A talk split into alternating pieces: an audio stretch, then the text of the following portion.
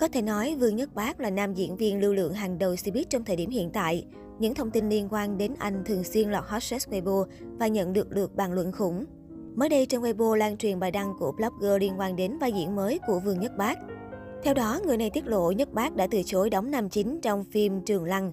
Điều này đồng nghĩa nam diễn viên sẽ bỏ lỡ cơ hội đóng cặp với Lưu Diệc Phi, chủ nhân của phim đại bạo Mộng Hoa Lục. Cụ thể, nguồn tin cho biết, ekip phim Trường Lăng đã tìm đến và mời Nhất Bác vào vai nam chính cho phim, đóng với Lưu Diệc Phi. Tuy nhiên, không biết vì lý do nào đó, nam diễn viên đã từ chối. Dù các diễn viên liên quan chưa lên tiếng trước những thông tin trên, nhưng khán giả khắp nơi đã bàn luận xôn xao. Trong đó, công chúng không giấu được sự tiếc nuối vì Nhất Bác được xem là ứng cử viên số 1 cho vai nam chính trong phim. Bên cạnh đó, việc đóng cùng với Lưu Diệc Phi được cho là cơ hội lớn để Nhất Bác có thể học hỏi thêm nhiều kinh nghiệm từ đàn chị, nhất là những kỹ năng diễn xuất liên quan đến dòng phim cổ trang, điều mà Diệc Phi từ trước đến nay đều làm rất tốt. Tuy nhiên, số khác là cảm thấy Nhất Bác từ chối Trường Lăng là điều đúng đắn, do nam diễn viên hiện tại đang tập trung đầu tư và khẳng định bản thân ở mảng điện ảnh. Trong khi đó, cũng có ý kiến cho rằng Vương Nhất Bác diễn xuất không tốt, thậm chí là rất đơ, nên nếu đóng với Lưu Diệc Phi có thể làm ảnh hưởng đến bộ phim. Ngoài ra, có người còn cản vì trước đó Vương Nhất Bác từng đóng chung với Triệu Lệ Dĩnh trong Hữu Phỉ, cho rằng anh diễn đơ, phim flop, kéo theo sau đó là rất nhiều drama, đỉnh điểm là màn fanworld của hai nhà. Tuy nhiên, cũng có những ý kiến ủng hộ bởi nếu Vương Nhất Bác, Lưu Diệc Phi đóng chung phim thì đảm bảo đây sẽ lại là màn gấp đôi nhan sắc. Được biết, Nhất Bác vừa xác nhận tham gia nhiều phim điện ảnh quy mô lớn, gần đây nhất là Nhiệt Liệt, đóng cùng ông hoàng phòng vé Trung Quốc Hoàng Bột. Ngoài ra, công chúng nhận thấy Dương Dương có vẻ hợp với vai nam chính trong Trường Lăng hơn Nhất Bác. Trước đó, diễn xuất lẫn khí chất của Dương Dương trong Thả Thí Thiên Hạ nhận cơn mưa lời khen. Trường Lăng xoay quanh câu chuyện một nữ chiến thần xinh đẹp Việt Trường Lăng. Vì đã báo thù cho ca ca và các tướng sĩ đã mất, cô trở lại võ lâm sau một tai nạn thảm khốc với thân phận mới.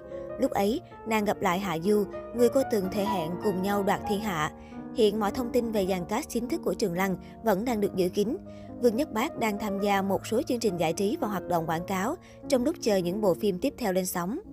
Cách đây vài ngày, nam diễn viên Trần Tình Lệnh lại khiến dân tình nháo nhào bởi studio có tên Shanghai Zibo Culture Media Studio thuộc quyền sở hữu của Vương Nhất Bác đã thông báo tạm ngừng kinh doanh. Được biết, studio này thành lập vào tháng 1 năm 2018 và người đại diện theo pháp luật của công ty này là Vương Nhất Bác với vốn điều lệ gần 345 triệu Việt Nam đồng, 100.000 nhân dân tệ.